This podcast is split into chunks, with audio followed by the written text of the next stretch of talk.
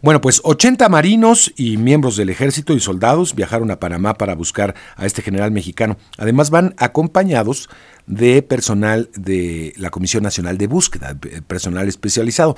Y hay mucha polémica en México por este en, México por este tema porque pues eh, la oposición ha dicho pues estamos en una crisis absoluta de derechos humanos en materia de desapariciones y el gobierno se le ocurre ir a buscar a un general que desapareció hace más de un siglo para tratar de reivindicar su imagen, lo cual no está mal, pero vaya, dedicar tanto recurso. ¿Quién es en realidad este general catarino Erasmo Garza Rodríguez? Vamos a conversar con el doctor Alfredo Ávila, historiador, investigador de tiempo completo del Instituto de Investigaciones Históricas de la UNAM. Doctor, gracias por estar con nosotros y bienvenido. Mario, buenos días y buenos días a la auditoria. Estamos ante algo no muy común en el país, ¿cierto?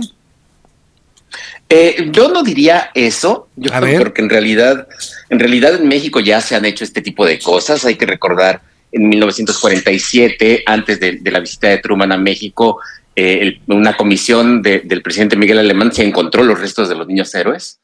Eh, después se encontraron los restos de Cuauhtémoc. Carlos Salinas mandó una pequeña comisión a París a buscar los restos de Morelos. Eh, eh, quiero decir que, esto de andar buscando reliquias no, no es una cosa nueva. Oye, pero, es como una versión secular.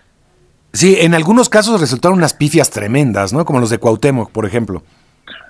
Como, o como cualquier otro, digo, de los héroes no tenemos ningún... ¿Recuerdas, ¿Recuerdas que el Instituto de Antropología hizo también una revisión de los restos que están en la columna de la Independencia? Sí, sí, sí, sí. Y, había restos de venado. Y yo, yo, yo incluso hacía la broma. Bueno, está, está bien que, Morelos era el siervo de la nación, pero no en ese sentido. Eh, Tal cual. A ver, son, son reliquias. eso es algo que, me parece que el auditorio debe entender muy bien. Son reliquias y las reliquias tienen un valor simbólico. No importa si son auténticas o no. Eh, hay un valor, hay un valor simbólico. Eh, en alguna ocasión se lo comentaba a alguien. Hay tantas astillas de la cruz de Cristo que podrías construirte una casa con eso. Eh, es una versión secularizada de un culto que, antes era culto a los santos y que actualmente es culto a los héroes. Y los héroes se van construyendo, se van construyendo así. Ningún héroe es héroe por lo que hizo, sino por lo que la sociedad y, el poder, el poder público, el poder estatal o el poder empresarial a veces también, eh, eh, promueven como virtudes para, para recuperar. Es el, me parece que es el caso de, de Catarino Garza, un personaje muy poco conocido, muy, muy poco conocido, más conocido en Tamaulipas, por supuesto, que en el resto de México, pero incluso en Tamaulipas tampoco es tan trascendente. Hay, hay, hay eh, militares mucho más destacados ya de la época de la Revolución. Y es que en, en términos, en términos reales, Catarino Garza es un periodista, eh, eh, un periodista que eh, pues pasó buena parte de su vida en realidad en Texas. En, Tamaulipas se había criado, pero, pero vivía en, Texas como tantas otras personas. Tampoco esto es extraño. hay que recordar que esa frontera, pues en esa frontera hay familias que viven de los dos lados en la actualidad y se mueven con mucha, con mucha frecuencia. Eh, el periodista eh, tiene una cosa muy interesante, eh, al, igual que, sucedía en el resto del país, formó parte de clubes políticos, que eran estas especies de partidos políticos primitivos. En, el club habitualmente tenía un periódico. También en algún momento él apoyó a Porfirio Díaz, igual que había apoyado la causa, la causa liberal, algo que tampoco era extraño. Había mucho consenso en torno en torno a Juárez, a Lerdo y después a Porfirio Díaz.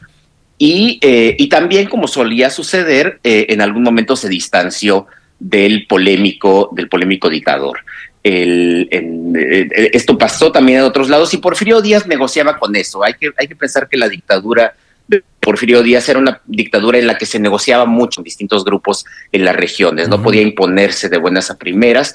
Eh, era una dictadura mucho más complicada de lo que nosotros imaginamos, eh, eh, en, la que, en la que no había paz social. Este fue un mito que creó la propia dictadura. de, vivimos, vivimos en una época de la paz porfiriana. En realidad había bandidaje, en realidad, y esto lo había inaugurado Juárez, muchos bandidos luego se pasaban a formar parte de las fuerzas rurales, pues, un poco para, para incorporarlos. Es, es una época muy porosa, me temo mucho que, se parece también a tan porosa como la época actual. Como la que estamos viviendo, sí, así es.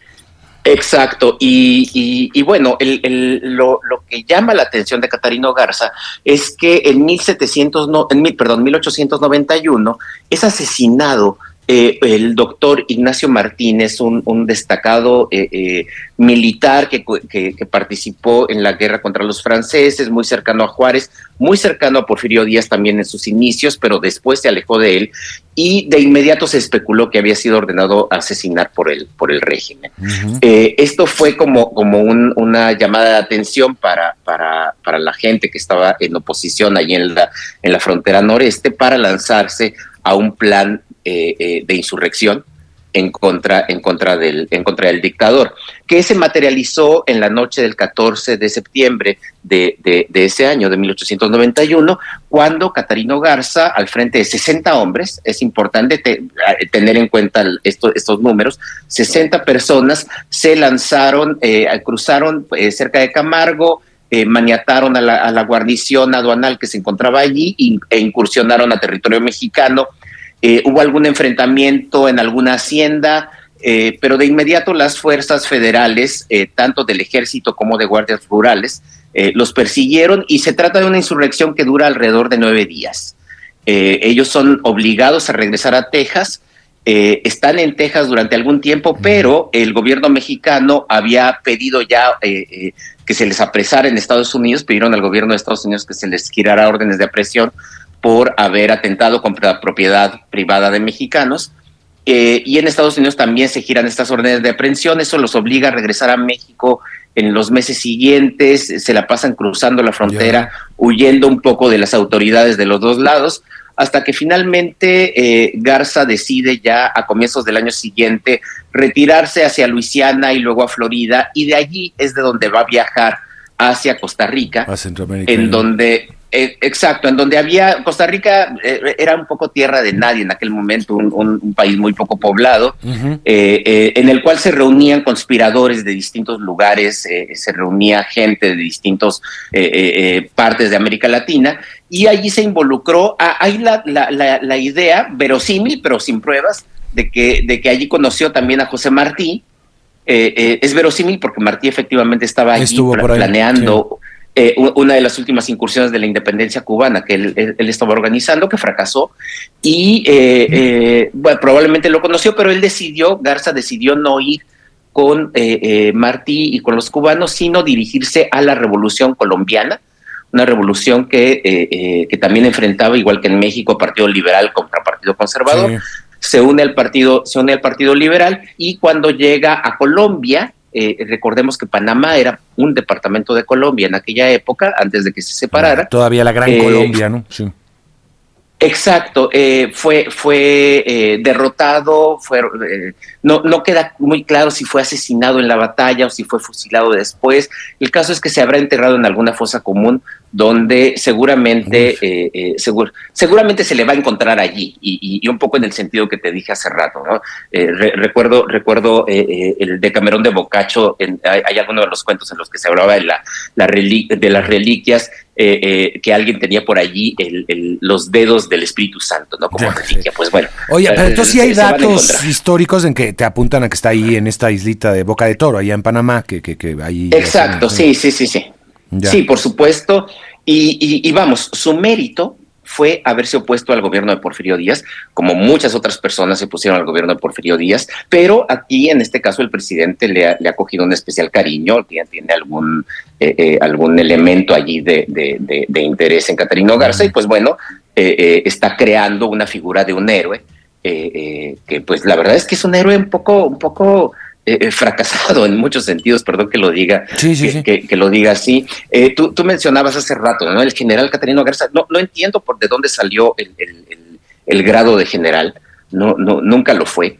En así así, lo, así lo, lo, ubican, ¿no? Así lo determinan como general. Sí, sí, sí. No sé por qué. Exacto. pero, pero nunca lo fue, porque cuando él cruza la frontera hacia México para entrar a Tamaulipas, de acuerdo con el plan el plan revolucionario que él proponía, que también es interesante analizarlo, él se proponía como primer jefe del ejército constitucional.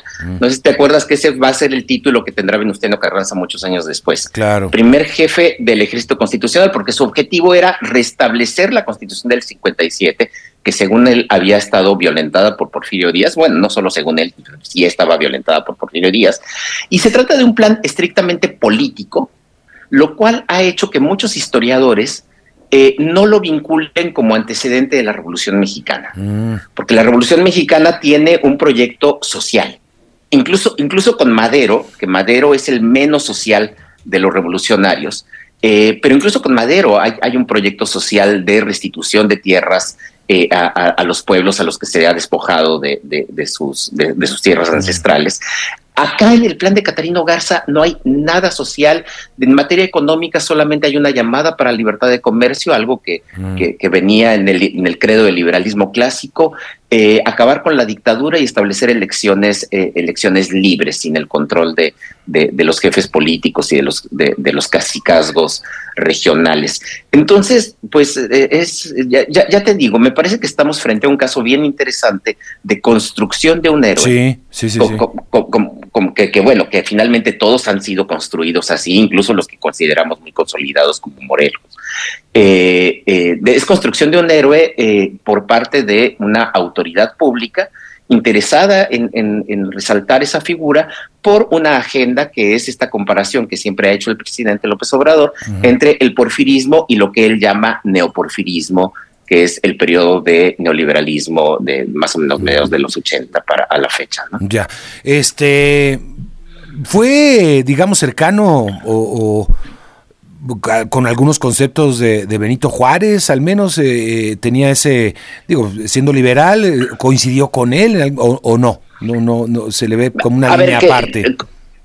No, no, no, en, términos, en términos de, ideario político, pero esto es algo que, los historiadores han señalado desde hace ya mucho tiempo, todos eran liberales. Mm. Porfirio Díaz era liberal y Porfirio Díaz se sentía heredero también. Claro. Exacto, también se siente heredero de, Benito Juárez igual que por supuesto todos estos. Fíjate que es interesante que cuando ellos eh, cruzan la frontera dicen que quieren restablecer la constitución del 57. Es decir, eh, en realidad todos pretenden eh, erigirse, en, erigirse en defensores de la constitución del 57. Y, pelean por ver quién es más puro en cuanto a su defensa de la Constitución del 57. Entonces, sí, por supuesto, por supuesto que conserva mucho del, ideario de, de, Juárez en materia, en materia liberal. Es, un liberal. A diferencia del liberal Porfirio Díaz, cuando, cuando era liberal, él, sí fue alguien, digamos, cercano a Benito Juárez, pues digo, eh, este, ¿no? De los combatientes de Benito Juárez, eh, de hecho, ¿no? Por supuesto, sí, sí, sí, Porfirio Díaz. Eh, Ignacio Martínez, este mentor del que no mm. se habla mucho ahora, que, este mentor de Catarino Garza, que sí fue cercano también a, Benito Juárez. Es como, es, una ideología muy dominante en esa época, e, es, tan dominante que, efectivamente todos, desde, desde el dictador hasta la oposición más recalcitrante se asumían como juaristas. Incluso pensemos que eh, otro tipo de opositores, como los magonistas, que vendrán un poquito después de, del episodio de Catarino Garza, que son claramente anarquistas, pero ellos se asumían como partido liberal. Es decir, seguían recuperando el mismo léxico y, las mismas ideas del liberalismo de, Juárez. Claro, qué interesante. Bueno, hay dos textos que yo más o menos ubico, que uno del presidente López Obrador, este, por supuesto, que se llama Catarino Erasmo Garza Rodríguez, revolucionario bandido del 2016, por eso creo que pues también trata de, rescatar la imagen de este hombre. Y hay por ahí otro, otro libro, este, no sé si tú, ten, para aquellas personas interesadas, pues digo, pues hay una misión en México, ya en Panamá, de, para, para tratar de rescatarlo, pues hay que saber un poco de él. En busca de Catarino Garza, él, esto creo que lo escribe uno de sus parientes, que es Celso Garza Guajardo, doctor. Sí, claro que sí. Eh, recomiendo mucho, no es tan fácil de encontrar porque son estos libros que se publican en alguna ocasión y luego ya no, no los vuelven a reeditar.